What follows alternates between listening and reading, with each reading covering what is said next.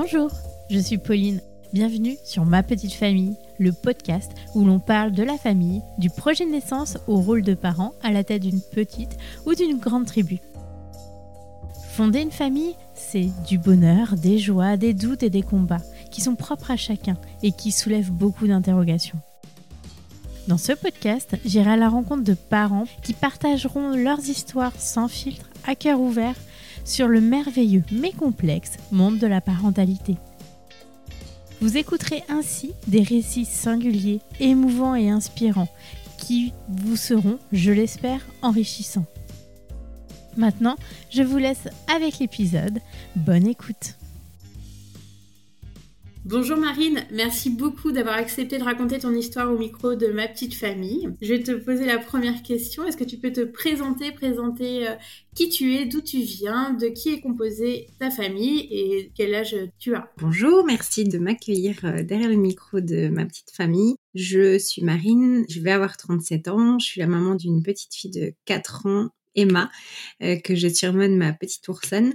Et voilà, je suis euh, en couple depuis plus de 20 ans, mariée depuis 10 ans avec Papa Ours et, euh, et on habite près de la frontière luxembourgeoise, donc au secteur Metz dans le Grand Est. Tu as toujours voulu fonder une famille et avoir des enfants? Euh, oui, j'ai toujours voulu euh, avoir une famille. Bizarrement, mm, on est fils unique et fille unique avec mon mari, et moi j'ai toujours voulu avoir deux enfants. Bizarrement, c'était comme ça. Pour moi, j'ai été très heureuse euh, seule, mais je voulais en avoir deux. Et depuis que Emma est venue et arrivée dans notre vie, ben on a, je ne ressens plus le besoin d'avoir un deuxième enfant. Et mon mari, de toute façon, lui voulait qu'un enfant. Et là, on a trouvé notre équilibre à trois. Alors, je dis pas que ça arrivera jamais. Si un jour ça arrive, ça arrive, ce sera la vie. Mais là, on cherche pas à avoir un deuxième enfant. Mais pour moi, c'était la suite logique. On a pris notre temps et elle est là et elle fait le bonheur de, toute la famille. Donc, c'est trop bien. Et alors, comment euh, est arrivée euh, l'envie d'avoir Emma? Après euh, combien de temps de couple? Je sais que vous voyagiez beaucoup avant Emma. Est-ce que vous aviez préféré euh, faire tous vos voyages et puis après se dire bon bah maintenant c'est c'est l'heure de fonder notre famille? Ouais, en fait, on n'a jamais vraiment calculé euh, avec Mika de savoir à quel âge on voulait avoir un enfant. On s'est mis ensemble très jeune. Moi, j'avais 14 ans et demi, il en avait 17. Donc voilà, donc on était très jeunes. On a vécu et on a grandi ensemble sans vraiment se poser de questions. C'était un peu ben voilà, il nous arrive des choses, on a on a passé plein de périodes importantes de notre vie ensemble, euh, l'école, le bac, euh, le permis, et choses comme ça. Et en fait, euh, on n'avait pas forcément parlé de fonder une famille à une période donnée. On a profité de la vie, on a voyagé comme on pouvait, tant qu'on pouvait parce qu'on est fans de voyage tous les deux. C'est surtout lui qui m'a donné cette envie-là, parce que moi, je partais toujours en vacances au même endroit avec mes parents, et il m'a donné le goût du voyage. Et puis, à l'aube de mes 30 ans, c'est lui qui est venu sur le sujet, qui m'a dit, par contre, euh, tu en veux deux, mais il faudrait peut-être qu'on s'y mette, non À un moment donné, euh, je pense que c'est l'heure. Et bizarrement, moi, ça m'avait pas traversé l'esprit. J'en ai pas éprouvé le besoin non plus à 30 ans. C'est vrai qu'on a pas mal profité et tout. Et puis pour moi, ma vie me convenait parfaitement. J'étais, j'étais bien. J'avais, j'avais pas de, de besoin particulier à ce niveau-là. Et bon, alors je me suis dit, ben pourquoi pas J'ai arrêté ma pilule effectivement, euh, bah, ça s'est pas passé comme on le voulait, puisqu'on n'a pas arrivé à voir Emma tout de suite. Moi, je suis quelqu'un qui prévoit, qui aime bien organiser les choses, qui aime euh, tout contrôler dans ma vie. Et donc, euh, je m'étais dit, bah ok, j'arrête ma pilule. Et euh, ben voilà, dans quelques semaines, voire quelques mois, ça arrive et ça tombera tel mois, tel mois. Mais non, ça s'est pas passé comme ça. Et alors, comment ça s'est passé? Ben, Du coup, euh, effectivement, j'ai arrêté ma pilule au mois de mars à mes 30 ans. Et je m'étais dit, bah, du coup, l'été, je tombe enceinte. L'année prochaine, j'étais déjà en train de faire des plans sur la comète. Et puis, ben, rien n'arrive. Pas de grossesse à l'horizon, pas de symptômes de grossesse euh, minimes, quoi que ce soit, rien du tout. Et jusqu'à une année, c'est passé quand même. Donc, euh, au bout d'un an, j'ai commencé à m'inquiéter parce que j'avais entendu effectivement que maintenant c'était de plus en plus euh, fréquent aussi de ne pas tomber enceinte tout de suite finalement. Et autour de moi, j'avais pas beaucoup d'amis non plus qui avaient des enfants, donc j'avais pas de, de point de référence ou de comparaison. Donc je m'étais dit c'est normal. Et au bout d'un an, euh, là par contre, j'ai commencé quand même à me poser des questions. Ben, J'allais avoir 31 ans, je me disais ok, mais si j'en veux deux, il faut que je calcule, ce sera peut-être trop tard. Enfin voilà, le, schéma euh, malheureusement habituel quand on est une femme et que les hormones et l'horloge biologique travaillent, alors que pas du tout, on est encore jeune à l'âge là. Et là, j'ai commencé à me rapprocher euh, de médecins, de ma des choses comme ça, gynécologue, pour euh, me demander si on pouvait faire quelques examens. Et suite à ça, quelques mois après, je suis tombée enceinte. Et j'ai fait une première fausse couche très tôt, à deux mois et demi. Même un peu avant. Non, peut-être un, ouais, deux mois et demi à peu près, un peu, un peu moins peut-être.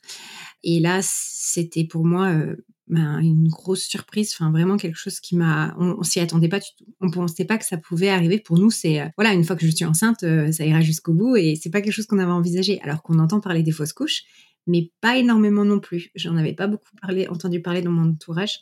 Donc voilà. Par rapport à ça, vous aviez déjà fait une, une écho de datation peut-être aussi? Justement, en fait, on, on, y allait. Euh, non, c'était avant l'écho de datation parce que c'est la deuxième fois où ça, parce que j'ai donc fait deux fausses couches. La première fois, c'était euh, en fait, j'ai perdu, euh, j'ai perdu un peu de sang, donc effectivement, je me suis inquiétée. Et suite à ça, on m'a tout de suite dit non, écoutez, le, la grossesse n'ira pas, euh, n'ira pas au terme parce que c'est un œuf clair. Enfin, pour eux, c'était, ça. Donc moi, c'était des termes que je ne connaissais pas du tout, œuf clair. Euh, enfin voilà, c'était quelque chose, j'en avais jamais entendu parler. Et j'ai été malheureusement pas mal suivie, mais j'ai été, été, dans un centre, un, urgence gynéco dans un très grand euh, hôpital euh, connu, enfin voilà, sur Metz. Et voilà, on m'a dit, oh, écoutez, une fausse couche, ça arrive. j'ai pas du tout été pris en charge. Hein, aucun soutien moral ou quoi que ce soit, ou même on m'explique en fait comment ça marche. Pour moi, est-ce que je peux avoir un enfant? Est-ce que je peux continuer tout de suite? Est-ce que je peux retester tout de suite? Est-ce que et bon là, c'était une fausse couche naturelle, donc j'ai pas eu besoin d'avoir recours à un médicament ou à une, une opération quelconque, hein, comme un, un curtage, un curtage ou quoi que ce soit. Mais donc du coup, j'étais mais sans, enfin, je, je savais, je savais pas quoi faire. Donc j'étais mal. Euh, mais mon mari était plus mal que moi. Mika, lui, il a plus mal géré cette, euh, cette nouvelle-là que moi, bizarrement, parce que pour lui, c'était pas quelque chose qui était possible. Il avait pas du tout envisagé ça. Pour lui, je tombais enceinte et il se voyait déjà papa, tout ça. Donc là, c'est lui qui l'a très, très mal pris. Enfin, très mal pris, il l'a mal géré, il a eu du mal à, voilà, à s'en remettre. Et du coup, euh, voilà, on était tous les deux un peu déboussolés en disant qu'est-ce qu'on fait, première fois que ça nous arrive, voilà et on surtout pas du tout entouré ni même euh, accompagné dans cette démarche-là, que ça soit pour l'avant, le pendant, l'après, euh, rien du tout. Et ensuite, on est reparti en vacances parce qu'il faut savoir pour la petite anecdote que je suis tombée enceinte deux fois en vacances par rapport à des vacances, donc peut-être que c'était aussi lié. Et là, je suis tombée enceinte une deuxième fois et là, on avait rendez-vous pour l'écho de datation et euh, en arrivant dans ce même hôpital, on me fait l'échographie. C'était malheureusement euh, quelqu'un qui avait pas du tout d'empathie ou quoi que ce soit, ou peut-être qu'elle commençait. Enfin voilà, c'était une interne, mais elle me regarde, elle me dit Oh, il y a plus rien qui bouge là-dedans. Il y a plus de vie là-dedans. Alors moi, je lui dis Enfin non, non, je, viens pour l'écho de datation. Et elle me dit Non, non, mais euh, il y a plus rien là-dedans. Il y a pas de son, pas de lumière. Hein. Et alors comme ça, sans tact. Ouais, super brusque parce que nous, là, pour le coup, j'avais dépassé les. Ouais, je devais. Je rentrais dans mon troisième mois, je pense. Donc euh, pour moi, j'étais presque sûre que maintenant, on dit toujours, il y a l'étape, euh, c'est l'étape fatidique des trois mois et, des douze semaines. Enfin voilà. Et en fait, elle, euh, elle regarde, elle fait un, donc elle imprime l'écho et puis je la vois courir dans tous les couleurs en disant vous avez déjà vu ça, ça vous avez jamais vu, regardez, regardez. Je me suis sentie comme une bête de foire. Et en fait, par après, j'ai compris qu'en fait, j'avais, en fait, ils m'ont expliqué que j'avais un utérus en forme de cœur. Donc elle me dit, ah, mais vous avez un joli utérus en forme de cœur, c'est ce qui vous empêche d'avoir des enfants. Et là, on vient de m'apprendre dans l'espace de cinq minutes que je viens de perdre mon enfant, que j'ai un utérus en forme de cœur qui n'aide pas. Été, et là par contre, autant Mika, il a été euh, beaucoup plus fort que moi, c'est lui qui m'a soutenu, mais alors moi j'étais dévastée. Pour moi, la deuxième, autant ça peut arriver une fois de faire une fausse couche, mais deux fois là maintenant, je me suis dit on rentre dans un cercle vicieux, c'est la deuxième, et peut-être qu'il y en aurait une, pourquoi pas une troisième, pourquoi pas une quatrième pour moi, ça y est, c'était le signe que ben, peut-être que j'arriverai jamais à avoir d'enfant ou voilà, il y a plein de choses qui sont passées euh, euh, dans ma tête à ce moment-là. Le personnel hospitalier euh, t'a accompagné, t'a expliqué ou c'était vraiment ces mots-là vraiment très brusques Ça a été très brusque, ça a été oh mais on n'a jamais vu un utérus de cette forme c'est peut-être ça qui explique que le, bébé ne tient pas parce qu'en fait euh, l'œuf se place effectivement comme l'utérus en forme de cœur mais avec les côtés un peu allongés. Il se met dans, dans les coins et finalement il n'a pas de place pour euh, grossir pour évoluer normalement et euh, il se peut que des organes type, euh, par exemple, l'estomac ou autre, ou le foie, se développent plus vite que le cœur et du coup étouffent le cœur. Et c'est ce qui, selon eux, euh, c'est ce qui s'est passé, c'est qu'il y a une malformation, que le, vu qu'il n'y a pas, il avait pas énormément de place, et donc le, le cœur s'est arrêté de battre en fait. Tout ça, je l'ai su par après parce que j'ai donc décidé d'être suivie ailleurs là. Voilà, donc là par contre j'ai eu curtage et, compagnie, donc euh, j'ai vraiment bien été suivie parce que sur conseil d'une de mes collègues à l'époque euh, et amie, elle m'a dit écoute c'est pas possible, tu peux pas, on peut pas te laisser comme ça au bout de deux fausses couches parce qu'en fait en France il faut savoir que si on veut avoir savoir pourquoi on a fait une fausse couche ou il faut avoir un grand nombre de fausses couches derrière soi pour qu'on puisse entamer des, examens et, des recherches parce qu'effectivement ça coûte cher et donc moi la petite fille qui arrive à l'hôpital avec sa deuxième fausse couche bah oui c'est pas qu'ils s'en foutent mais c'est vrai que malheureusement il y a, y a aucun accompagnement en tout cas pour ma part pour j'ai absolument été voilà livrée à moi-même avec cette nouvelle et puis et donc, j'ai la chance de travailler au Luxembourg, dans un pays qui a un peu d'argent. Effectivement, ça se voit même au niveau médical et soins médicaux. Et donc là, j'ai été prise en charge par une euh, gynéco qui euh, m'a tout de suite euh, pris sous son aile, qui m'a dit écoutez, on va regarder, on va refaire les examens. Effectivement, voilà, il n'y a plus d'activité cardiaque. Et elle m'a fait le curtage et elle m'a bien expliqué voilà comment ça allait se passer pour les, les, mois à venir, ce que je pouvais faire pour améliorer, enfin les autres examens que je pouvais faire. Et là, j'ai été prise en charge et elle m'a fait faire une, une, une hystéroscopie euh, qui était un des pires moments de ma vie. c'est quoi? Ça consiste en quoi? Alors, une hystéroscopie, c'est une petite caméra qu'on introduit dans, dans le vagin, qu'on va jusqu'à l'utérus et en fait, c'est un long tube comme ça, ils appellent ça, c'est un endoscope. C'est pour, euh, il y a des petites lentilles euh, optiques pour aller, comme une petite caméra, pour aller vérifier en fait la cavité utérine pour savoir si euh, bah, elle, est, elle est de taille normale, si s'il y a rien, il n'y a pas d'anomalie au niveau de l'utérus, qui expliquerait en fait bah, le, fait que je, je n'arrivais pas à tomber enceinte ou que du moins mes grossesses n'allaient pas jusqu'au bout.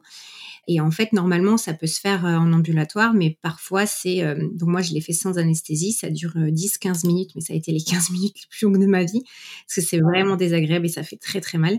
Mais parfois, euh, c'est une, euh, on peut demander à avoir euh, cet examen en soins à l'hôpital. Enfin, voilà, une journée, on rentre, on est anesthésié et puis ils le font parce que c'est vrai que c'est, connu pour être très douloureux. Et ils peuvent faire aussi des petits prélèvements de la muqueuse pour savoir un peu l'aspect, s'il n'y a pas d'infection, de choses comme ça qui expliqueraient un souci au niveau de l'utérus. Parce qu'en fait, comme je suis tombée enceinte deux fois, comme j'ai eu deux grossesses, entre guillemets, euh, le problème ne se trouvait pas au niveau de Mika, de mon mari, puisque lui, ça, pour eux, ça a marché. Donc, euh, lui n'a pas eu à faire de spermogramme ou de voilà d'examen particulier. C'était vraiment à mon niveau à moi. Et euh, les examens sont tous revenus normaux, entre guillemets, à part effectivement la forme de cet utérus qui peut poser, poser problème, pardon. Mais, euh, mais ça n'a jamais. Euh, il y, a des personnes qui ont arrivé à avoir des enfants euh, avec des utérus comme ça. Donc ça m'a donné une petite lueur d'espoir. Là où j'en avais jamais eu, finalement, avec les deux autres fausses couches, où personne m'avait donné toutes ces indications-là, toutes ces, toutes ces infos, finalement. Et après, ben après on, on passe par plein d'états d'âme. Moi, je me disais ben, peut-être que j'étais pas prête et c'est moi qui fais un bocage. Euh, peut-être que je bloque sur ça, peut-être que je voulais pas d'enfant, et on se remet en question alors qu'au final c'était pas ma faute. C'était, euh, mais, j'en suis venue à me dire c'est peut-être toi le problème, c'est et, euh, ça c'est dur psychologiquement parce que forcément après on rentre dans un servicieux et on n'est pas dans des dans des conditions optimales pour avoir un enfant quoi. Et là-dessus, tu as eu du soutien aussi de tes proches, de ta famille? Est-ce qu'ils étaient au courant? Alors ça, c'est le gros tabou aussi en cas de fausse couche. C'est que tout le monde, ouais, ça c'est vraiment une question euh, super intéressante, je trouve, parce que la première fois qu'on tombe enceinte, on est super content, on est euphorique, on, regarde le test de grossesse 100 fois, on le montre à tout le monde, on a envie de le dire à tout le monde. Et euh, les gens, bah forcément, les ceux qui nous aiment le plus, ils sont contents pour nous quand ça nous arrive. Mais quand ça s'arrête, eh ben ils sont tristes aussi, et du coup on partage leur tristesse, ils partagent notre tristesse, et aussi, bah il faut il faut nous avoir le courage d'aller dire aux gens, bah non c'est fini d'avoir les gens qui viennent vous dire bah, je suis vraiment désolée. Donc voilà, c'est un peu aussi ça qui est un peu lourd. Donc la première grossesse, évidemment, ça s'est passé comme ça, puisqu'on s'attendait pas du tout à une fausse couche. Je l'ai dit à mes parents, je l'ai dit à ma belle famille, tout le monde était content. Forcément, tout le monde était triste par après. Et par contre, pour la deuxième fois, j'ai décidé de garder ça pour moi. Donc ma mère l'a su vraiment après, quand tout était fini, par exemple parce que j'avais j'avais justement vécu ça la première fois. Ça a été une épreuve pour moi, déjà une épreuve euh, rien que de vivre ça, mais une épreuve aussi de devoir me justifier, d'expliquer, de j'avais envie d'être seule avec ça, que mon mari et moi sach, euh, sachions ce qui s'était passé et c'était tout et voilà. Et le problème avec ça, c'est quand on enchaîne les fausses couches, et ben la fois où je suis vraiment tombée enceinte euh, d'Emma, C'était encore une fois en vacances pour la troisième fois au Costa Rica. Je me sentais pas bien, j'avais des nausées, tout ça. Et mon homme m'a dit, euh, bah écoute, on va faire un test, on verra bien. Et de moi-même, je lui ai dit non, non, ça sert à rien. Il m'a dit pourquoi? Je dis bah, parce que tu verras, ça n'ira pas à terme.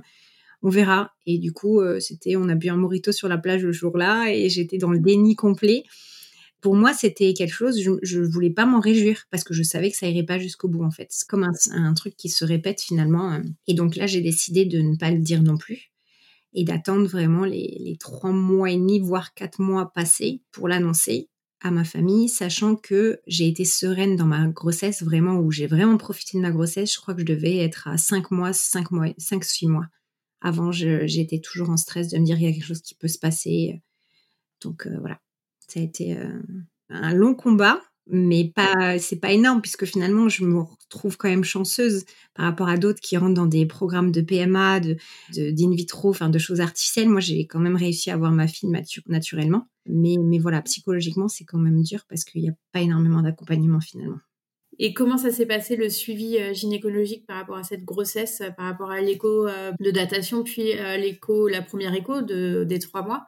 Bah là, ça s'est très bien passé. Déjà, j'avais confiance en ma gynéco. Ce qui est important aussi, c'est de trouver quelqu'un en qui on a confiance, avec qui on se sent bien aussi. C'est une personne qui a de l'expérience, qui est un peu spéciale dans sa façon d'être, de parler, tout ça, mais on ne demande pas à ce que ça soit notre meilleure amie, on a juste envie qu'elle soit professionnelle et tout. Et, elle, a, elle a su trouver les mots, et c'est quelqu'un de très franc aussi. J'avais pas envie de, de, tomber dans le oui, mais peut-être ou quoi. Là, pour le coup, ça a été quelqu'un qui m'a dit les choses telles qu'elles sont, c'est-à-dire que quand je suis, quand j'ai été la voir en disant je pense être enceinte, et elle m'a dit tout de suite, elle me dit, oh là là, l'œuf, il s'est remis dans le coin, euh, donc euh, bon, on n'est pas sûr, hein, je, on verra, mais euh, là, pour l'instant, ça sent pas bon. Donc voilà, j'avais besoin aussi de ça, qu'elle me dise, ben pourquoi pas, et pas qu'elle me, me fasse croire que, que tout irait bien maintenant, tout ça. Et, et à la deuxième, enfin, je crois que c'était pas la deuxième écho parce que j'ai pas eu un parcours normal, étant donné que c'était considéré comme des grossesses à risque. J'avais une échographie toutes les deux semaines quasi. Donc j'en ai fait énormément. Et deux semaines après, enfin deux semaines en semaine, elle a commencé à me dire ah ben il commence à se faire de sa place le petit œuf là, regardez comme il s'est déplacé.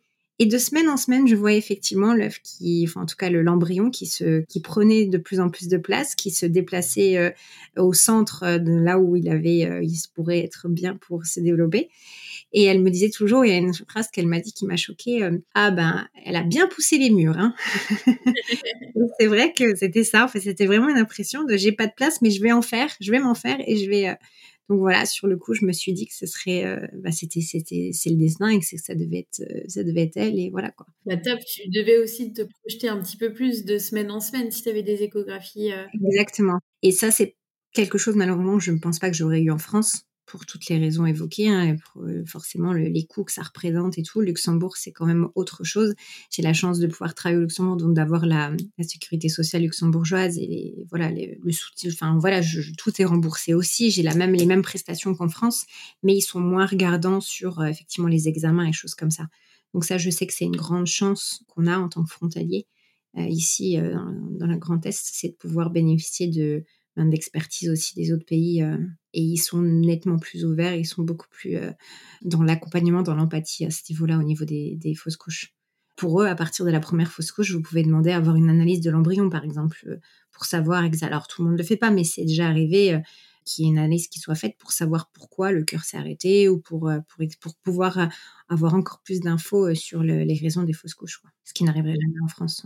Donc finalement, c'est ça qui est dur, c'est qu'on te dit, ben tu as des soucis à avoir des enfants, mais on ne sait pas pourquoi. On n'a pas la, on n'a pas la cause et ni la raison pour euh, pourquoi c'est le cas. Donc c'est ça qui est dur, c'est de pas savoir en fait. Et au bout de combien de temps tu as réussi à avoir Emma Alors oui, j'ai eu eu du mal. Euh, enfin, alors euh, c'était à mes 30 ans. On a mis un an et demi à, à avoir euh, une première grossesse euh, voilà, déclarée, entre guillemets, donc un an et demi. Et ensuite, les deux autres fausses couches se sont enchaînées dans les six mois. Et en tout et pour tout, j'ai mis euh, quasi trois ans à avoir Emma. Il y a de la persévérance et puis je pense qu'il y a des, des hauts et des bas aussi au niveau. Ah oui, on passe par toutes les phases. Hein. D'abord, on se dit, ben, finalement, ben, non, on n'en aura pas. Et après, ben, on n'a qu'à attendre et on attend dans un an. Peut-être que ça, si ça ira mieux. On essaie de trouver des excuses ou des. Alors qu'au final, non, c'est juste que c'est la vie et que malheureusement, ça arrive. C'est juste qu'on ne le sait pas forcément que ça arrive parce qu'on c'est encore un sujet tabou, les fausses couches. Tout ça, c'est pas quelque chose dont on parle ouvertement. Et je pense que ce serait vraiment bien, par contre, euh, il y a des cours d'accouchement, par exemple. Bah, il faudrait avoir des cours euh, de grossesse qui vous disent attention, là, vous pouvez avoir ça, ça, ça. C'est comme euh, moi, je sais que comme je n'étais pas complètement sereine avec Emma, j'ai fait tous les examens possibles et inimaginables, notamment le, test pour la trisomie 21. Il existe deux tests, un test qui est gratuit qui est pris en compte par dans, les, dans les soins de, de, grossesse, dans les frais de la grossesse. Et il y a un autre qui s'appelle le DPNI, qui est payant, qui coûte, euh, à l'époque, moi je crois que j'avais dû payer ça euh, quasi 250-280 euros. Euh, là où le test classique est sûr à les 90%, 92, 80, j'ai plus les chiffres, mais on va dire à plus de 90%, le DPNI est sûr à 99, quelque chose. Pour, donc pour moi, j'ai pas regardé, j'ai dépensé cette somme qui n'est pas malheureusement remboursée, mais et tout ça, c'est des choses qu'on ne sait pas. Là, en France, on m'en a pas parlé, par exemple. C'est parce que là, ma gynéco m'a dit, écoutez, euh, je vous propose, il est payant, mais euh, il n'est pas remboursé. Et là, j'ai pas réfléchi. Je dis, oui, go, on le fait. Et du coup, suite à ça, malheureusement, comme c'est une prise de sang qui est beaucoup plus poussée, on connaît le sexe de l'enfant. Donc moi, j'avais expressément demandé de ne pas recevoir le rapport pour pas voir le sexe. On voulait connaître le sexe euh, du bébé, évidemment, mais là aussi, j'ai pas eu l'euphorie qu'on connaît avec la révélation, puisque ma gynéco étant quelqu'un, comme je viens de le dire, de très voilà, le tricage. Euh, j'étais en train de me déshabiller et euh, j'étais toute contente parce que je savais que c'était là qu'on allait apprendre avec mon mari le sexe et tout. Et bon, je m'attendais, euh, comme d'hab, à l'écran qui s'affiche. Oh, c'est une petite fille, un petit garçon? Et non, j'étais à peine en train de me déshabiller. J'avais, j'avais encore le pantalon en bas des, jambes. Et elle me dit, bon, bah, c'est bon, vous savez que c'est une petite fille, vous êtes content? Et là, j'étais, euh, bah, en fait, non, on ne savait pas. Ah, j'aurais bien voulu le voir à l'écran, mais maintenant que vous le dites, Et on n'avait pas de préférence, mais là, j'ai regardé mon mari, je l'ai vu avec un grand sourire, et puis bon, ça change rien, ça n'a rien changé, c'était juste pour la, voilà, la petite, euh, étant donné que le DPI donne toutes les infos là, à ce niveau-là. À cinq mois de grossesse, tu avais des mots ou pas du tout euh? Alors, j'ai eu beaucoup de, de, nausées les premiers mois. Les trois premiers mois, ça a été l'enfer. Énormément de nausées des, liées euh, voilà, aux odeurs que je pouvais sentir, à tout ce que, même quand je marchais, les mouvements, le me lever du canapé. Donc, j'ai eu énormément de nausées. Et ensuite, non, à partir de 5 mois jusqu'à mes 7 mois, 7 mois et demi, j'ai eu une grossesse euh, de rêve. Vraiment très bien. On m'avait aussi d'ailleurs annoncé à l'époque, à cause de la taille et la forme de mon utérus, que j'aurais une grossesse alitée. Tu vois, partir sur une grossesse alitée, se dire, euh, dit, mais est-ce que j'ai vraiment envie de ça? Et en fait, ça s'est pas du tout passé comme ça. Donc, parfois, il faut juste voilà, prendre les choses telles qu'elles viennent et puis ne pas se fier à ce qu'on dit parce que la, donner la vie, je trouve que c'est quelque chose de magique et il se passe plein de choses. Même les médecins ne savent pas tout. Ils n'arrivent pas à expliquer la magie de la, la naissance et tout ça. Donc moi, je sais que là, ça a été une grossesse au top. Je me suis sentie euh, mais au top de ma forme là, pendant ces mois-là. Et par contre, à 7 mois et demi, j'ai commencé à avoir une énorme sciatique, donc très très mal au dos, ça tirait sur le dos. Donc là, ça a été, ça a été un peu compliqué. Euh, mais voilà, ça m'a pas empêché euh, pour mon, accouchement. Enfin, j'ai pas eu de douleur spécifique. Ça a vraiment été les derniers mois où ça a été très compliqué, mais sinon, c'est tout. Et alors, tu as annoncé euh, vers 5 mois à tes parents et tes proches. Comment ils l'ont pris? Non, je leur ai annoncé un peu plus tôt quand même. J'ai dû leur annoncer quand j'étais à 4 mois, quelque chose comme ça. On les a invités au restaurant et j'avais pris deux. On avait chacun soufflé dans un ballon de couleur bleu et rose, Mika et moi. Enfin, on fait semblant de souffler et celui qui soufflait dans le ballon et donc c'est moi qui ai dans le ballon rose. Ma mère voulait absolument avoir une petite fille, euh, une petite fille. Ma belle-mère, elle avait pas de préférence, mais du coup, ma mère était extrêmement contente que ce soit une petite fille et extrêmement contente pour nous parce que là, pour eux, voilà, ils savaient que si j'en parlais, euh, c'était que je me sentais bien que c'était bon signe entre guillemets. On peut jamais savoir ce qui va se passer les mois suivants, mais euh, mais oui, tout le monde était très content pour nous, surtout que ça faisait longtemps qu'on était ensemble avec Mika. C'est la chose que la famille attendait clairement. et on était uniques tous les deux, donc euh, c'était le petit coup de fraîcheur dans la famille qui arrivait. Après, ma mère, je sais qu'elle a été très très euh, conciliante avec ça, ou en tout cas, elle a, très bien réagi. C'était pas le genre de personne à me dire euh, bon, il va falloir penser quand même à avoir un enfant maintenant parce que les gens ne savent pas forcément ce qui se passe. On ne sait pas si les gens n'ont pas d'enfants parce qu'ils en veulent pas, parce qu'ils n'arrivent pas, parce qu'il y a plein de raisons en fait. Donc c'est vrai que ça j'ai appris aussi maintenant pour être passé par là que c'est pas le genre de questions à poser parce qu'il y a plein d'explications à ça cachées. Et ma mère, euh, autant ma mère, ma belle-mère, de temps en temps des petites remarques mais après, quand elles ont compris, euh, elles n'ont plus du tout été dans, dans ce schéma-là. Et ça m'a pas mis la pression, justement, parce que c'est ça qui est bien aussi. C'est que je me suis pas sentie, euh, allez, go, go, il faut, faut maintenant que tu fasses quelque chose, faut que tu ailles voir tel médecin ou quoi. Ils m'ont jamais mis la pression à ce niveau-là. Et ça, c'était très appréciable, je pense. La pression sociétale, je pense que d'un certain âge, c'est vrai que ça peut être négatif quand même sur les personnes qui, comme toi, vivent ça. C'est doit être un poids en plus, en fait. Oui, parce que je, suis convaincue, parce que souvent, quand on n'arrive pas d'avoir d'enfant, on dit toujours, mais c'est psychologique. Et je pense qu'effectivement, il y a une grande part de psychologie là-dedans. C'est que, ben, à force d'y penser, voilà, le corps, de toute façon, on le sait très bien, hein, c'est le ventre, tout est lié, l'estomac, c'est le deuxième cerveau, enfin voilà, tout, tout est lié. Donc, euh, si on a encore une pression en plus là-dessus, euh, forcément, ça n'aide pas. Quoi. Pendant ta grossesse, tu as fait des cours de préparation à l'accouchement ou des choses comme ça? Oui, effectivement, j'ai été suivie par une sage-femme. Euh, j'ai bien aimé, mais j'avoue que c'était pas quelque chose qui m'a emballé plus que ça. C'était intéressant, important, mais euh, je je suis pas quelqu'un d'anxieuse ni de stressée à la base, donc euh, l'accouchement ne m'a pas du tout fait peur. Donc j'y suis allée euh, vraiment, voilà, comme ça, en me disant, ben ça va arriver et ça se passera comme ça se passera, parce qu'on ne sait jamais si ça va être en voie naturelle. J'ai accouché par voie naturelle, mais ça aurait pu être une césarienne, ça aurait pu jusqu'au dernier moment finalement, on ne sait pas. Donc donc j'ai dit, on laisse faire les choses et puis et puis on verra bien. Et l'accouchement en tant que tel, comment ça s'est passé? Ah, J'ai une chance euh, de folie parce que j'ai eu un accouchement de rêve. J'ai percé la poche des os euh, milieu d'après-midi vers 15h. J'ai appelé Mika pour qu'il vienne, enfin qu'il rentre du travail plutôt, pour m'emmener à la maternité. Parce que moi, le problème, c'est que j'habite en France, je devais aller jusqu'au Luxembourg parce que j'accouchais au Luxembourg.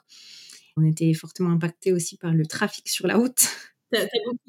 J'ai 45 minutes. Et donc, c'est vrai que si ça tombait le matin en pleine heure de pointe, euh, ça aurait été un peu compliqué, je pense. Mais là, bon, ça va, c'était l'après-midi, donc c'est sur le retour. C'est plutôt dans l'autre sens que ça bloque. C'est France-Luxembourg et non pas. Voilà, donc ça devrait, ça, ça aller. J'étais plutôt moins sereine avec ça.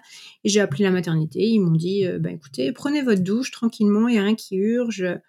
Et effectivement, il est rentré, on a préparé, fini de les affaires tranquillement. On est arrivé sur les coups de 18 heures sur place. Euh, on a eu une superbe chambre euh, dans une nouvelle aile. On a été très bien installé, très bien chouchouté. Enfin, ça a été, euh, pour moi, c'était le top, vraiment, pour le coup, là. Et par contre, une nuit très compliquée. Beaucoup, beaucoup de, de contractions. Voilà, je cherchais le mot.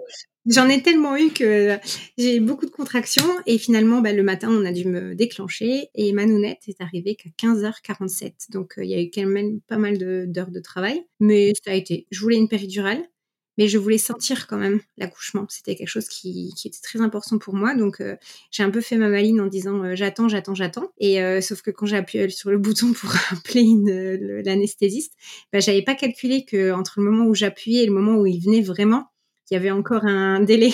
Pour moi, j'appuyais, il était là. en fait, ça s'est pas dit passé comme ça. Donc là, par contre, sur les 30 minutes là, là, par contre, j'ai souffert le martyr. Mon, mon âme a pris le plaisir de prendre plein de photos à ce moment-là et de d'immortaliser parce que pour lui, c'était trop drôle. Et après l'accouchement, ça s'est très, très bien passé. J'ai poussé deux, trois coups et elle était là. Super. Comment tu t'es sentie à ce moment-là? Ah, c'est indescriptible. C'est, euh, j'ai vécu plein de choses magnifiques dans ma vie. J'ai eu plein de bons moments, mais ça, il n'y a aucun moment qui vient détrôner celui-ci. C'est voilà, j'étais pas quelqu'un qui était fan de la grossesse, même d'avoir des enfants, mais j'avais des enfants autour de moi, mais j'avais jamais senti cette fibre maternelle non plus. Mais alors là, de voir euh, ce petit bout là pleurer, euh, faire son premier cri et dire que c'est nous qui avons fait ça, c'était juste, euh, ouais, ça a été le plus beau jour de notre vie. Franchement, pour le coup, ça fait, oh, j'ai toujours dit oui, bah on dit toujours ça c'est le plus beau jour, ça c'est le plus beau jour, mon mariage c'est le plus beau jour, mais mais là, la naissance c'est quelque chose qui s'explique pas, c'est incroyable. Bah surtout au vu de votre parcours. Aussi, forcément, ça, je crois qu'en fait c'est un relâchement de tous les sentiments qu'on a tous les, épreuves qu'on a pu passer. Et encore je me sens chanceuse parce que je sais qu'il y, a des parcours beaucoup plus compliqués. Mais euh, dans ce cas-là enfin de toute façon on n'est pas c'est pas le but de comparer euh, une épreuve à une autre. C'est juste qu'effectivement on a mis du temps à la voir et que là elle était là sous nos yeux en bonne santé. Et voilà après on oublie tout et, c'est juste dingue. Et comment ça s'est passé après euh, les premières semaines avec Emma? Alors les premières semaines, ça s'est très bien passé. C'était un bébé très calme. Elle a fait ses nuits très tôt, à un mois et demi. Elle a commencé à faire des nuits plus ou moins complètes. Quand on a commencé à, regarder pour les vaccins et qu'elle a commencé à avoir ses premiers vaccins, c'est là que ça a un peu merdé, on va dire. Donc, j'étais pas une, une anti-vaccin, au contraire, pour moi, c'est très important de faire les vaccins. Euh, mais je n'étais pas une pro-vaccin non plus. C'est juste que j'ai remarqué qu'effectivement, ça avait euh, un peu joué sur la, bah, sur les nuits d'Emma, sur le coup. Au début, je pensais à ça. Et en fait, pour moi, c'était les vaccins, les vaccins. Et puis, quelques jours après, c'était des pleurs incessants toute la nuit, toute la journée, impossible de la poser. Et là, on est rentré dans le cauchemar à deux mois et demi, jusqu'à ces cinq mois et demi. Bah, là aussi, c'était manque d'accompagnement, manque d'écoute. Euh, Emma a été euh, enfin, au bout de quelques semaines, voire quelques mois, déclarée comme bébé RGO. Donc, euh, un vrai, vrai, vrai. Enfin, on a été hospitalisé quand elle avait trois mois, trois mois et demi, une semaine, parce qu'elle a fait une oesophagite. Et donc, elle était complètement brûlée à cause des remontées acides, effectivement, du lait et personne ne voulait nous écouter. J'allais aux urgences, j'ai dû faire euh, une dizaine de passages aux urgences en m'envoyant balader, en me disant mais vous savez madame, un bébé ça pleure. Et quand on vous dit ça et que vous êtes à bout de nerfs et que vous effectivement on vous demande mais c'est votre premier enfant, mais vous allez voir ça va encore pleurer. Et là en fait on se sent mais démuni parce que oui c'est vrai on n'a pas l'expérience. On peut pas dire euh, mais si je le sais machin je je suis qui pour dire que je sais, sauf que si je suis sa mère et je sais exactement, c'est ça qui est magique, c'est que la fibre maternelle, elle arrive comme ça d'un coup, elle vous tombe dessus. Et je savais qu'il y avait quelque chose qui allait pas. Pour moi, c'était pas des pleurs d'un bébé qui fait des caprices parce qu'il veut être dans les bras. Déjà, un bébé, ça fait pas de caprices à l'âge-là, c'est des besoins. Ils n'arrivent pas à s'exprimer. Donc pour moi, si elle avait envie d'être dans les bras, elle était dans les bras. Enfin, c'était, je savais que c'était pas des pleurs euh, classiques. Et jusqu'au jour où voilà, j'ai été dans un autre hôpital et là, j'ai dit, écoutez, je, je pars pas d'ici. Et puis évidemment, quand j'arrivais à l'hôpital, euh, Emma, elle était bien. C'était tout, ça se passait toujours comme ça. J'avais presque envie de la lui dire, mais vas-y, pleure, fais comme tu fais à la maison. Et effectivement, c'est arrivé à un moment donné. Euh, et je leur ai dit, bah, écoutez, j'ai pas de souci, mais je, la laisse là. J'ai dit, je, je, peux pas, je peux pas la ramener à la maison. Il y a quelque chose.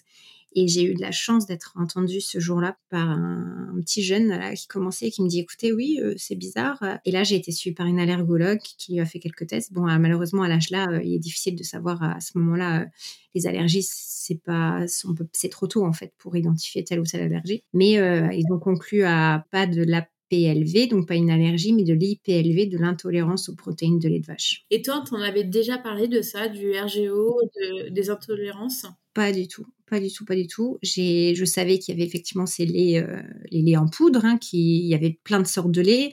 Ce que j'avais entendu, c'est qu'effectivement, c'est compliqué de trouver, de, d'avoir le bon lait. Donc j'avais juste entendu ça, mais pour moi, le RGO, je savais pas ce que c'était. En plus, Emma avait un RGO particulier, c'est-à-dire qu'elle ne régurgitait pas du tout. Donc rien ne ressortait. Donc finalement, en fait, pour eux, bah, si elle vomissait pas, elle gardait bibi, ben ça se passait bien. Sauf que c'était pas ça, c'est que ça remontait, on entendait que ça remontait et ça redescendait, donc elle gardait tout en elle et donc elle perdait pas de poids non plus forcément puisque voilà, elle, vomissait pas, donc elle gardait quand même tous les nutriments et tout du lait. Et donc c'est ça où effectivement personne ne voulait nous croire et nous disait mais, mais non, mais votre bébé il est en bonne santé. Sauf que non, et en fait on a dû attendre malheureusement d'aller jusqu'à l'œsophagite pauvre gosse, elle était mais normal, hein, en étant brûlée. Et moi, je lui donnais encore le bibi parce qu'on me disait mais faut la nourrir, faut la nourrir. Donc j'avais l'impression que en fait c'est moi qui l'a blessée encore plus parce que je la forçais à boire. Ouais, ça t'a culpabilisé. Hein. Ah ouais, complètement. Ah, j'ai été dans une phase de culpabilisation euh, totale en me disant mais c'est moi qui lui ai imposé alors que j'aurais dû m'écouter tout de suite. Et bon, là, malheureusement, on a besoin aussi euh, euh, d'avoir le soutien. Je pouvais pas m'installer dans une chambre d'hôpital et attendre que ça se passe. Et donc là, on a été suivi. Effectivement, on est passé au lait de, c'était au lait de chèvre. Ça n'a pas fonctionné. Euh, elle n'a pas aimé du tout. Du coup, on est passé au lait de riz. Et à partir de là, plus tous les médicaments qu'on connaît, hein, les Inexium, qui sont quand même des médicaments assez forts, puisque c'est on le prend aussi chez l'adulte. Donc Inexium, les Gaviscon à chaque biberon et tout ça. Et j'ai pas arrêté l'inexium parce que dès que j'ai arrêté, ça revenait. Et effectivement, on a dû attendre la diversification euh, le fait qu'elle soit assise. Et, euh, mais ça a été horrible. Ça a été des nuits euh, blanches, des nuits à passer debout, assise. C'est la seule fois où moi je suis très solitaire et quand j'ai un problème, je le règle toute seule. J'ai du mal à m'entourer de gens quand je, je suis pas bien en fait. J'ai besoin d'être de le faire moi-même et de voilà de, ne pas être entourée à ce moment-là. Mais c'est la seule fois où j'ai demandé de l'aide, vraiment parce que là j'en pouvais plus. J'avais ma mère, ma belle-mère, tout le monde se relayait pour la porter. C'était vraiment pour ceux qui connaissent ça, qui ont connu les bébés RGO ou qui ont des doutes pendant la grossesse. Il faut il faut pas laisser traîner parce que c'est euh, on a besoin d'aide au niveau à, ce moment-là parce qu'après on peut vite tomber. Moi j'étais après j'étais en limite dépression parce que parce que c'est c'est dur de voir son enfant tout le temps pleurer et puis on se remet en question soi-même et et là, en plus, on est fatigué, le manque de sommeil, ça, ça n'aide pas. Donc, c'est vraiment le cercle vicieux. Et c'est bien que tu en parles, c'est vrai. Il faut se faire accompagner et détecter ou plutôt. Euh, et détecter parce que malheureusement, pourtant, on le sait que ça existe. On sait que c'est, il y a beaucoup d'enfants qui font ça. Il y a beaucoup de. Et pourtant, je suis convaincue que les personnes qui vont à l'hôpital le jour où ça arrive, je suis convaincue que dans, dans 80% des cas, on les renvoie à la maison parce qu'on leur dit mais non, ça va aller, c'est rien. Et je suis sûre que si on détectait le RGO ou qu'on le traitait plus tôt, il y aurait, il y aurait moins de soucis. En tout cas, ça durerait moins longtemps. Et donc, euh, Emma allait mieux à partir de 5 mois et demi. Et je sais que tu as eu un problème avec le lait après. Alors, est-ce que c'était avant ou après? Je ne sais plus. Non, c'était après du coup. Parce qu'en en fait, quand on était sur ce cauchemar-là, donc effectivement, elle a été diversifiée, mais Emma a toujours aimé les biberons. Et pour tout dire, euh, elle a 4 ans et demi, elle a toujours son biberon. elle, est toujours au lait en poudre. C'est pas le biberon de lait elle veut rien savoir du lait. Elle veut, bah, je pense qu'aussi ça, ça l'a traumatisée aussi. Je pense que ça la, ça la rassure maintenant d'avoir son, son bibi de lait euh, qui lui convient et tout. Je pense que ça, ça laisse des traces aussi. Hein. Et euh, effectivement, quand on est sorti de ça, donc elle a continué à prendre son biberon. On est repassé à un lait classique. Non, on n'est pas repassé encore au lait classique. On était toujours au lait de, de riz parce que c'est le lait de riz qui a posé problème. Et euh, courant d'été, courant été, ouais, il y a eu le scandale des laits contaminés donc euh, avec Modilac, où là, effectivement, ben, il y avait dû un premier scandale avec euh, je ne sais plus quelle marque de lait, c'était une autre marque très connue, Lactalis. Et là, du coup, c'était du lait classique, du lait de protéines de lait de vache. Et moi, euh, pour moi, le lait de. Enfin, ça pouvait pas arriver, mais effectivement, si, c'est arrivé sur le lait de riz. Et en fait, Emma est tombée malade au mois d'août parce qu'on devait commencer le. Moi, je reprenais le travail en septembre et on devait commencer la nounou, donc l'adaptation chez la nounou en août. Et elle a commencé à avoir des diarrhées, euh, des maux de ventre, vraiment euh, très et des vomissements.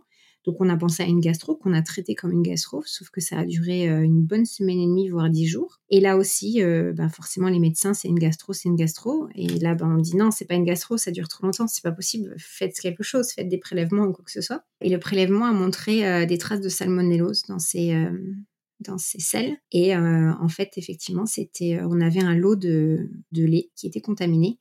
Et de là, ça s'est suivi. Donc, euh, ça a été horrible aussi. Une semaine d'hospitalisation parce que la salmonellose, malheureusement, c'est une bactérie qui est assez résistante, qui dégomme tout clairement dans le ventre. Et même à l'heure d'aujourd'hui, elle est guérie, mais elle sera toujours fragile. Donc, euh, ça sensibilise vachement le, système digestif. Voilà, ça a été très dur, elle était très affaiblie, elle avait perdu beaucoup de poids. Déjà que ma fille, elle n'est pas très grosse, donc elle est assez fine et tout. Donc, euh, et, là, ça a été une semaine où on pouvait voir personne parce que la semaine, c'est quelque chose de très euh, contagieux. Donc, on ne pouvait pas, même pas sortir de la chambre parce qu'il y avait d'autres enfants dans le service et on ne pouvait pas les contaminer. Donc, ça a été absolument horrible. Tu peux la contaminer comme ça? Ouais, ouais, ouais, c'est assez, c'est très contagieux en, en, début de maladie. Donc, en fait, on était en isolement, en fait. Donc, mais il y avait que mon mari qui pouvait venir. Donc, on n'a vu personne d'autre. Et ouais, et là, par contre, quand on est, on est resté une semaine en septembre, je suis sortie de là. Pareil, moi aussi, j'étais mais dévastée. Enfin, grosse petite déprime aussi, forcément. Et effectivement, on a été contacté un jour. Moi, j'avais pas vraiment fait le lien avec le lait. C'est après, je m'en suis rendu compte. Et on a été contacté par un avocat qui se portait civil. Enfin, voilà, il y avait une affaire, notamment avec les victimes de une association qui s'appelle les victimes de, de Maudilac, puisque c'était le, les Maudilac. Et euh, en me demandant, euh, parce qu'ils avaient, en fait, quand tu fais des examens et qu'il y a des bactéries aussi puissantes comme la salmonellose, qui ne sont pas, euh, heureusement, qui, ça existe, mais c'est pas ultra, ultra fréquent, ça monte jusqu'à l'Institut Pasteur à Paris. Donc, c'est envoyé à l'Institut Pasteur à Paris et c'est là, en fait, qu'ils font le lien et le, le type de salmonellose, parce qu'il y en a plein aussi. Et ce type de salmonellose-là précise, qui a un nom B1 quelque chose, machin, c'est effectivement celui qui a été retrouvé dans les lits. Donc ils ont fait le lien. Et en fait, on a appris par la suite que Emma a été euh, hospitalisée et qu'il y a eu sept enfants hospitalisés dans cette affaire-là, dont Emma. Sept enfants en France, dont Emma. Et donc euh, là, forcément, on nous a demandé de porter plainte. J'ai voulu prendre un avocat, mais les frais d'avocat, c'était, voilà, ça reste, ça reste lourd, c'est à ta charge au début. Et l'avocat m'a été, très honnête, il m'a dit, écoutez, on n'est pas aux États-Unis, vous n'allez pas gagner des millions et ça va prendre des années et des années. Est-ce que vous avez envie de rentrer là-dedans? Donc en fait, j'ai abandonné les, poursuites et je suis restée dans ce collectif-là, entre guillemets. L'affaire est toujours en cours, mais ça, prend, ça va prendre des années. Peut-être qu'un jour, ils vont revenir en disant, bah voilà, ou peut-être que jamais, en fait. Peut-être que c'est des grands groupes, donc forcément, ça, ça n'aide pas, mais euh, voilà. Et les séquelles pour Emma, euh, tu sais ce que ça peut euh, engendrer? Tu disais par rapport à son intestin, peut-être des petites faiblesses, mais ça peut être plus grave ou tu dois surveiller ça? Dans le cas de, cette affaire-là, j'ai dû faire un examen à Emma, parce que là, quand c'est arrivé, elle avait 7 mois. Et j'ai dû faire un examen assez un an pour vérifier que la bactérie était, avait bien disparu parce qu'elle peut en fait persister et rester dans l'organisme. Donc de façon comme si elle était endormie, entre guillemets, et ça peut faire des dégâts. Là, en l'occurrence, elle n'avait plus de traces de salmonellose. Mais par contre, la pédiatre m'avait bien précisé, en tout cas à l'hôpital, m'avait dit, écoutez, c'est quand même assez fort comme, comme virus. Et c'est possible qu'elle soit maintenant de plus en plus fragile, qu'elle soit fragile. Et je le vois là, Emma, dès qu'elle mange un peu trop, dès qu'il y a quelque chose qui la perturbe, elle me dit tout de suite, maman, j'ai mal au ventre, ou, ou elle a des diarrhées euh, fréquentes, récurrentes par rapport à des choses qu'elle peut manger ou quoi que ce soit. Ou alors, quand il y a une gastro, tu peux être sûr qu'elle l'attrape, mais dans la minute. Euh, donc, elle est vachement plus euh, réceptive et sensible à ce type de maladie. Donc, le ventre, ouais, je pense que les séquelles, elle les gardera un petit temps, quoi. Et suite à ça, comment ça se passe après votre euh, vie à trois? Est-ce que euh, bah, tout est revenu dans l'ordre par rapport à l'alimentation? Et par la suite, qu'est-ce que vous avez fait tous les trois? Bah, suite à ça, on a continué à vivre notre vie normalement. Bizarrement, les pires moments de ma vie, qui sont, enfin, que j'ai considérés comme les pires moments, bah, c'est comme tout, le temps, ça estompe euh, un peu les choses et on oublie. On n'oublie pas, mais on, voilà, on se dit bon bah ça va, on a on a passé ça et ça nous a rendu plus forts et, euh, et voilà. Et moi, je, du coup, je suis très proche de ma fille. On est très fusionnel vis-à-vis de ça parce que j'ai été sa figure un peu euh, déjà qu'on est les figures euh, de référence, mais là, voilà, dans des moments de douleur ou les moments où elle était pas bien, c'est moi qui étais avec elle, donc ça nous a vachement rapprochés. Et non, on a continué à vivre notre vie et on a essayé de voyager au maximum parce que ben, pour nous c'était important de lui faire découvrir plein de choses parce qu'on sait pas de quoi la vie euh, est faite. Donc on s'est dit, ça peut s'arrêter du jour au lendemain aussi. Alors go, on y va, on voyage. Et on l'a embarqué avec nous. Elle avait euh, 9, 8 mois, 9 mois. Son premier voyage, c'était à Corfou. Le vol s'est très très mal passé. Elle a pleuré tout le vol. Mais vraiment, j'avais, j'étais mal pour les, pour les gens. Et mon homme, du coup, stressé au possible. Alors, je me suis retournée, je lui ai dit, je te préviens, je gère pas la petite et toi. Donc, toi, tu vas te calmer. Et, tu... et en plus, bah, la petite, c'est une, c'est une éponge.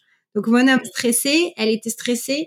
Le vol aller, ça a été une catastrophe. Et là, tu vois, elle était pas prête à voyager. Et je dis mais si, mais c'est pas le moment. C'est juste que là, elle est fatiguée. Ouais, ça tombait au moment du vol. Et Emma, pour s'endormir, elle a toujours eu besoin de décharger beaucoup. Ça a été une enfant qui faisait ça. Elle, je savais qu'il fallait qu'elle pleure un bon coup et qu'après elle s'endorme. Et bah, c'est arrivé dans l'avion, sauf que bah, elle n'arrivait pas à trouver sa place. Elle était pas bien, alors elle pleurait. Bref. Et le vol de retour, un bonheur. Bah, j'avais bien briefé mon homme aussi. Pendant une semaine, je l'avais martelé. Tu seras tranquille, elle sera tranquille aussi.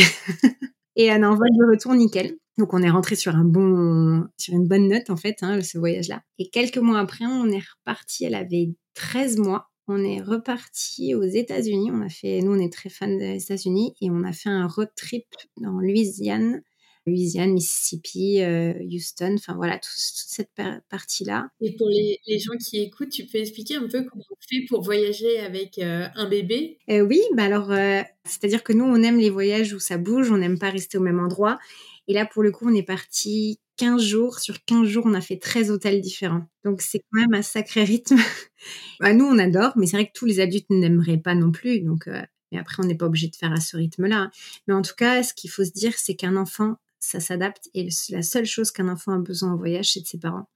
Donc, euh, il faut pas se dire, oui, mais là, et là, il aura pas son environnement. Non, tant qu'il est avec nous, il est bien, en fait. Pour moi, c'est, je pars de ce constat-là, c'est que Emma, elle a, elle a ses parents et elle est en sécurité, elle se sent bien et tout ce qu'elle a autour, c'est que du bonus, c'est que du plus. Et en fait, je m'en suis rendu compte en rentrant, elle est tellement plus ouverte et curieuse depuis qu'on voyage parce que ben, parce qu'elle voit plein de choses. Et effectivement ça elle grandit tellement qu'à chaque fois qu'on rentre de voyage comme ça. Et donc un road trip bah, comment ça s'organise? Moi je travaille je, passe rarement par des agences parce que on a l'habitude maintenant en force mais même en passant par une agence, l'idée c'est de, de, se dire que c'est comme ici, on prend une voiture, on s'adapte à l'enfant. Alors avant, nous, on faisait des journées de folie, on partait le matin, rentrait le soir.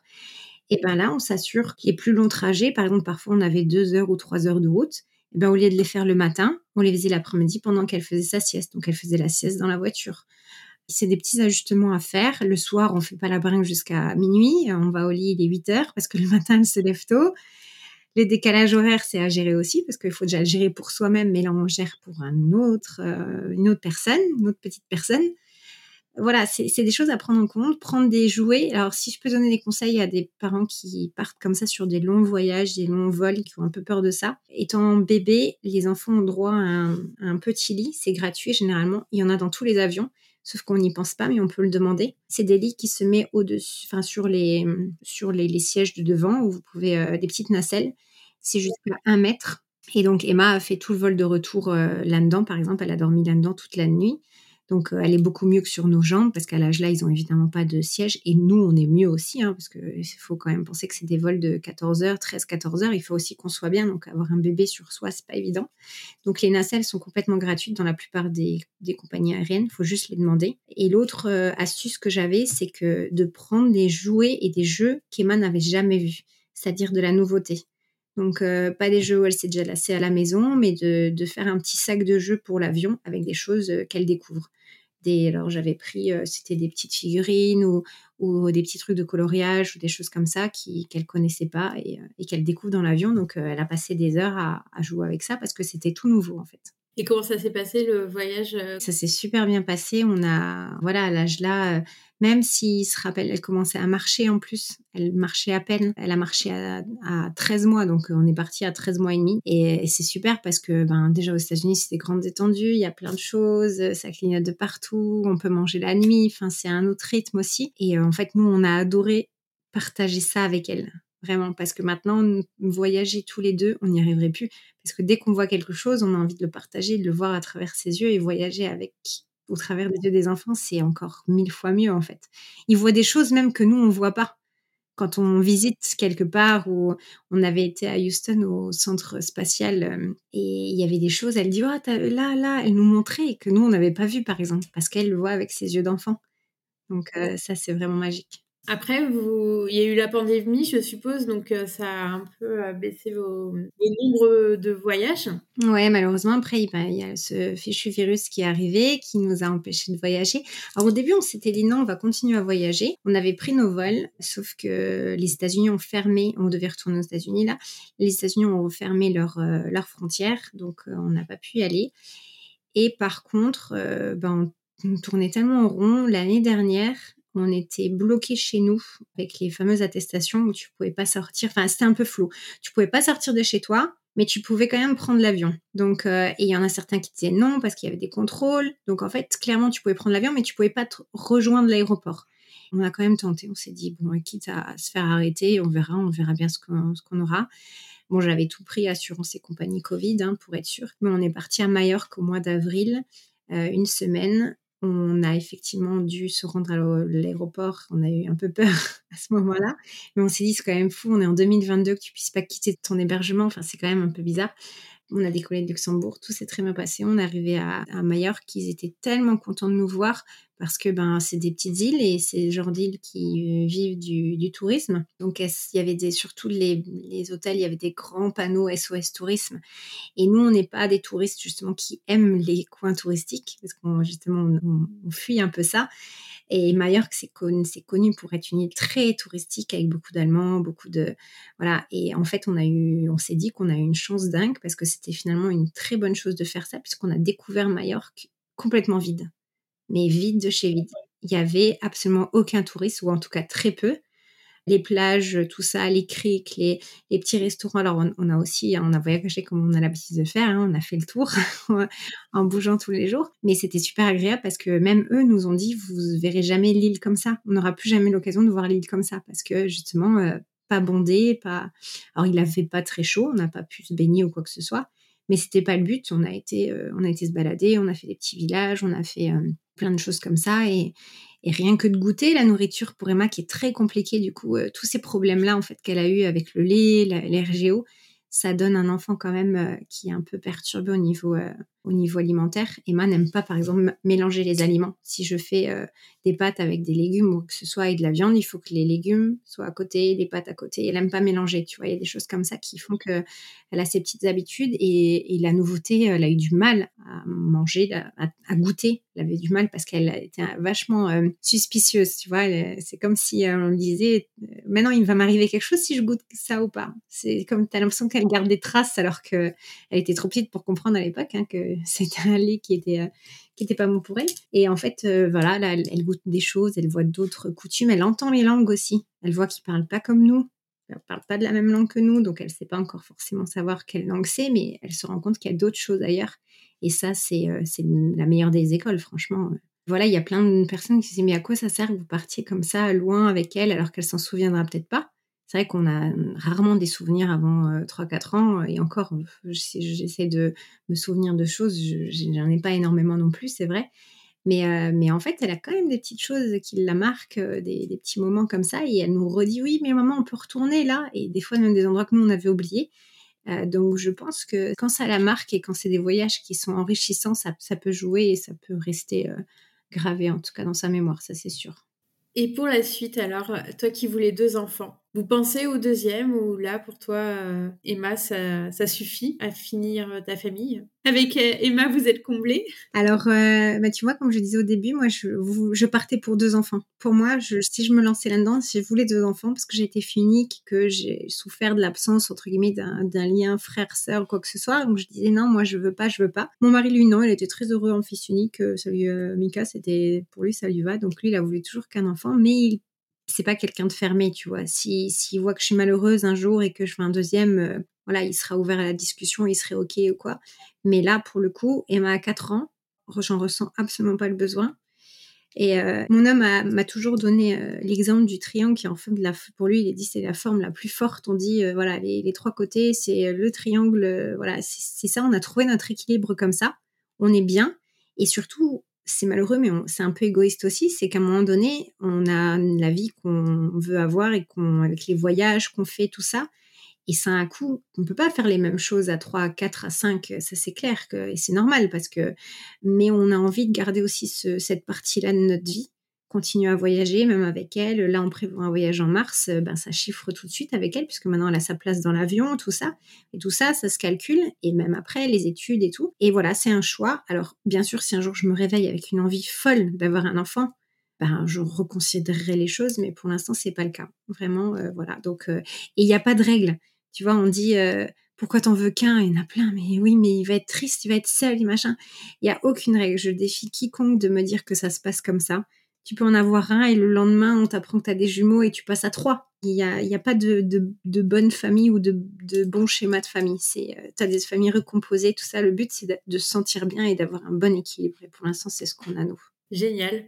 Je dirais presque que c'est le mot de la fin. Je trouve que c'est des très belles paroles. Ouais, mais c'est ça. C'est en fait quand tu as trouvé un peu le, le, truc et les, tu vois, les bons paramètres, les bonnes configurations, quoi. Ça sert à rien de changer parce que tu sais pas forcément ce que tu vas avoir après. Donc, euh, quand on est heureux, il faut satisfaire des petits bonheurs, des petites choses, et puis après, voilà. Après, il y a toujours les petits aléas de la vie, comme j'ai une petite maladie aussi avec la sclérose en plaques qui s'est invitée dans ma vie il y a deux ans. Maintenant, je me pose encore plus de questions par rapport à ça, ma fille. Bah, mais en fait, euh, la vie, elle est trop courte et il faut qu'on... Voilà, si tu réfléchis trop, tu fais rien, en fait. Donc voilà, j'espère que ça va se concrétiser et je parlerai du voyage euh, là en mars, j'espère. On n'a pas du tout parlé de la sclérose en plaques. Comment tu l'as su? Comment tu l'as accueilli J'en parle pas trop. C'est pas que je veux pas en parler. Au contraire, je trouve que c'est bien d'en parler, de sensibiliser à ça, parce que j'aurais aimé aussi moi avoir les infos. Le jour où on m'a annoncé ça, euh, ça a été un, chamboulement dans ma tête. Je suis passée par mille trucs. J'ai pensé au fauteuil roulant. Euh, enfin, tu vois, on fait tout de suite le lien avec ça. Et après, quand tu commences à comprendre la maladie et qu'on t'explique un peu comment ça se passe, ben, tu comprends que c'est pas ça, qu'il y a plusieurs formes et que voilà. Et c'est vrai que moi, je suis quelqu'un de très très positif, donc je j'en parle pas non pas parce qu'effectivement je peux, veux pas en parler, mais j'en parle pas parce que voilà, je continue ma vie et c'est pas elle qui va rythmer ma vie et que le jour où ça ira pas, ben je je, diminuerai ou je ferai en sorte. Quand ça va pas, je le dis aussi parce que je trouve que c'est important. Je partage maintenant sur Instagram depuis plus de cinq ans, donc euh, voilà, j'aime bien aussi être transparente vis-à-vis de ça parce que euh, ça fait partie de mon quotidien. Mais, euh, mais oui, en plus, c'est arrivé ben, subitement. Ça a été C'était en mois d'octobre, j'ai perdu la vue quasi pendant trois semaines. Donc j'ai eu la vue qui a d'abord diminué. Ensuite, je voyais plus des côtés, je voyais plus en haut ni en bas, je voyais qu'au centre. Après, je voyais en double, en triple, euh, voire en quadruple. Donc, euh, ça a été. Et en fait, j'avais fait pendant... il y a très longtemps de ça, quand j'avais commencé le travail, je m'étais donné à fond dans mon job pour montrer euh, voilà ce que je valais. J'avais bossé comme une malade et j'avais fait en fait des grosses fatigues qui s'appellent des vertiges de meunière, qui arrivent quand on est à un niveau de fatigue absolu. Et effectivement, c'est des vertiges, voilà. Et il y a un traitement euh, qui s'appelle le tanganil, qui a un seul traitement pour ça, c'est pour les vertiges. Et ça peut revenir quand il y a des coups de fatigue. Et là, c'est à ça que j'ai pensé. Je me suis, j'ai dit à mon mari, je dis, écoute, occupe-toi d'Emma aujourd'hui. Je vais dormir toute la journée dans le noir. Et demain matin, je vais me lever, ça ira. J'ai fait ça, j'ai dormi toute la journée. Rien. Le lendemain, même chose. C'était, je voyais rien. Ça, ça sombrissait de plus en plus. Et donc là, j'ai eu un rendez-vous rapidement aussi au Luxembourg pour un ophtalmologue qui m'a dit clairement, et là, ça m'a marqué, il dit on n'a rien contre les gens qui perdent la vue au fur et à mesure des mois, même si c'est rapide, mais sur des mois et des mois, voire des années. Par contre, quelqu'un qui perd la vue en, deux jours, il a dit ça, on n'aime pas. Donc il m'a tout de suite prescrit lui-même un IRM. Et là, par contre, j'ai tout, j'ai bien été euh, prise en charge entre guillemets. Et euh, l'IRM euh, a confirmé des petites lésions au cerveau, donc trois lésions au cerveau. Et malheureusement, la sclérose en plaques, tu peux pas le définir juste avec ça. Il n'y a pas un examen qui dit, donc il faut compléter avec d'autres examens, notamment la ponction lombaire. Ce que j'ai fait dans la foulée, quasiment une semaine ou deux après. Et là, le résultat est tombé en novembre, en disant effectivement c'est une sclérose, mais il s'avère que ça a l'air d'être les débuts parce que j'ai que ces trois petites lésions et j'ai pas de lésions pour l'instant sur la moelle épinière. Les lésions sur la moelle épinière, c'est là, c'est celle qui explique par exemple, ben, effectivement, quand tu as des soucis de mobilité, de problèmes de jambes, de bras ou de voilà, de fourmillements, de choses comme ça. Et pour l'instant, je touche du bois, ça n'arrive pas. Je ne sais pas si ça arrivera parce qu'il n'y a pas de logique. Il n'y a pas un cas qui se ressemble, donc c'est ça aussi qui est difficile pour moi, qui aime bien tout contrôler. C'est que généralement, dans une maladie, tu sais que ça évolue plus ou moins comme ça, ou tu as tel ou tel symptôme. Là, c'est différent personne en personne. Je peux faire une, on appelle ça des poussées. Je peux faire une poussée tous les mois, comme je peux en faire une tous les ans. Généralement, la moyenne, ils disent une par an. C'est la moyenne générale. Moi, là, ça fait maintenant un an et demi. C'est pas arrivé. Donc, là. Et je peux en faire qu'une dans ma vie. C'est, voilà, on sait pas. Donc, j'ai pris le parti de continuer à vivre sans, sans m'en inquiéter. De toute façon, le jour où ça arrive, je le sentirai tout de suite. Et voilà, c'est euh, dans ce cas-là, c'est hôpital, c'est bolus de corticoïdes pendant trois jours pour essayer de refermer en fait ces lésions parce que c'est la mélanine qui est autour des nerfs qui est mangée. En fait, c'est mon corps qui attaque cette partie-là. Et c'est ça qui fait que les nerfs ne, ne passent plus les messages correctement. Donc euh, voilà, c'est des petits mots comme ça. Tu as l'impression d'avoir tout le temps envie de faire pipi, mais c'est pas vrai. C'est juste ton corps qui te fait passer le message là. Mais tu vois, c'est des faux messages aussi. Des... Mais une fois que tu as compris ça, j'essaie de. J'écoute plus mon corps maintenant. Ça, c'est pas plus mal finalement dès que j'ai un coup de fatigue, je le ressens. Et même vis-à-vis des mains, tu vois, je n'ai pas envie que ça soit quelque chose qui interfère dans ma vie. J'ai pas envie de. Voilà, pour moi, je suis encore, euh, je suis encore en forme et tant que ça marche, je, continue comme ça. Mais je suis comme ça parce que je suis très positive. Après, je peux comprendre que certaines personnes qui n'ont pas ce, ce côté-là positif, ça peut, ça peut affecter aussi pas mal. Mais on m'a toujours dit dans une maladie, le mental, euh, il joue à plus de 50%. Donc, euh, donc voilà, je vis avec, c'est une copine maintenant, c'est tout. Et puis par contre, pour le coup, là, je suis très bien entourée, parce que j'ai un neurologue aussi. Euh, ça, c'est important quand j'ai des questions, euh, notamment là sur mon, voyage, parce que j'ai un traitement à suivre. Est-ce que je peux et qu'est-ce qui se passe si je fais une poussée là-bas? Parce que c'est un pays où il vaut mieux pas aller à l'hôpital s'il arrive quelque chose. Et qu'est-ce qu'on peut te souhaiter pour euh, bah, les mois à venir, années? Alors, si on peut me souhaiter de gagner à l'euro million, parce qu'on dit que l'argent fait pas le bonheur, mais franchement, ça aide vachement quand même. D'ailleurs, j'ai joué ce matin pour info. Non, ce qu'on peut me souhaiter, franchement, juste la santé pour euh, même ma famille, enfin pour Emma et tout ça, parce que autant je pense que j'arriverais à très bien gérer si moi j'ai des problèmes de santé, autant si Emma venait avoir des soucis de santé, là je ne sais pas comment je réagirais. Et des fois je vois des histoires et des choses euh, très très complexes avec des enfants. Pour avoir eu euh, ben, deux hospitalisations dans des services pédiatriques, j'ai vu des enfants très mal, des cancers, des choses comme ça. Et franchement, ça doit être très très dur à gérer pour les familles qui passent par là. Outre le fait que voilà, ta vie, elle, elle part en lambeaux devant toi, mais c'est c'est des périodes qui sont très dures. Donc ouais, donc la santé dans un premier temps, et puis, euh, et puis après, ben, plein de voyages, hein, qu'on puisse retrouver une vie normale forcément. Et ça, je crois qu'on a tous ce souhait-là maintenant, à force. Merci beaucoup, Marine, pour nous avoir raconté toute ton histoire. C'était passionnant. On a eu pas mal de sujets, des sujets très importants dont on parle rarement, comme tu disais, par rapport aux, fausses couches, à l'attente d'avoir un bébé et après aux maladies que tu as vécues et qu'Emma malheureusement a eu aussi.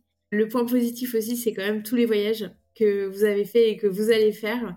Donc, euh, bah, même avec un enfant, vous gardez l'optique d'être un couple voyageur. On essaie, on essaie. Pour lui donner les petits goûts d'être globe-trotteuse aussi plus tard. Merci beaucoup. Merci, merci. C'était un plaisir d'échanger euh, avec toi à ce sujet-là.